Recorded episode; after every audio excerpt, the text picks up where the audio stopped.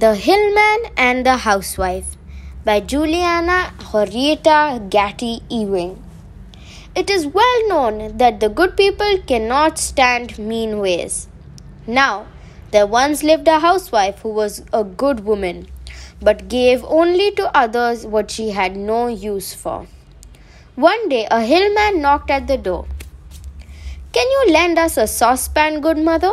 said he. "There's a wedding in the hill, and all the pots are in use." "Is he to have one?" asked the servant girl. "Eh, to be sure," said the housewife. But when the maid was taking a saucepan from a shelf, she pinched her arm and whispered sharply, "Not that, stupid. Get the old one out of the cupboard. It leaks, and the hillmen are so neat and such nimble workers that they are sure to mend it before sending it home. So one does a good turn and saves sixpence for fixing."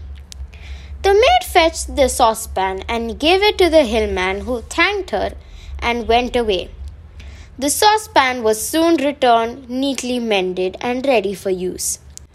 At supper time, the maid filled the pan with milk and set it on fire for the children's supper.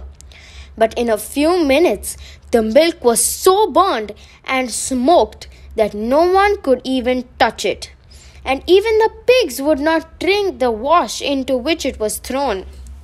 "You good for nothing," cried the housewife to the maid, and this time she filled the pan herself.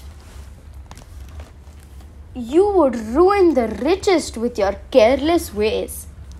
There is a whole quart of milk spoilt at once." "And that is 2 pence," cried a voice from the chimney, a queer whining voice, like some old body who was always grumbling over something.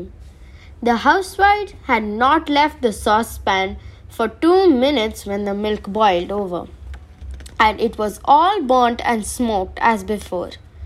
"The pan must be really dirty," cried the housewife in a rage, "and there are 2 full quarts of milk as good as thrown to the dogs." "That's 4 pence," said the voice in the chimney. After a long scrubbing, the saucepan was once more filled and set on fire, but the milk was burnt and smoked again, and the housewife burst into tears at the waste, crying out, "3 quarts of burnt milk for one meal?" "That is 6 pence," cried the voice from the chimney. "You didn't save 6 pence after all." With that, the hillman himself came tumbling down the chimney and went off laughing through the door. And from that time on, the saucepan was good as any other. The end.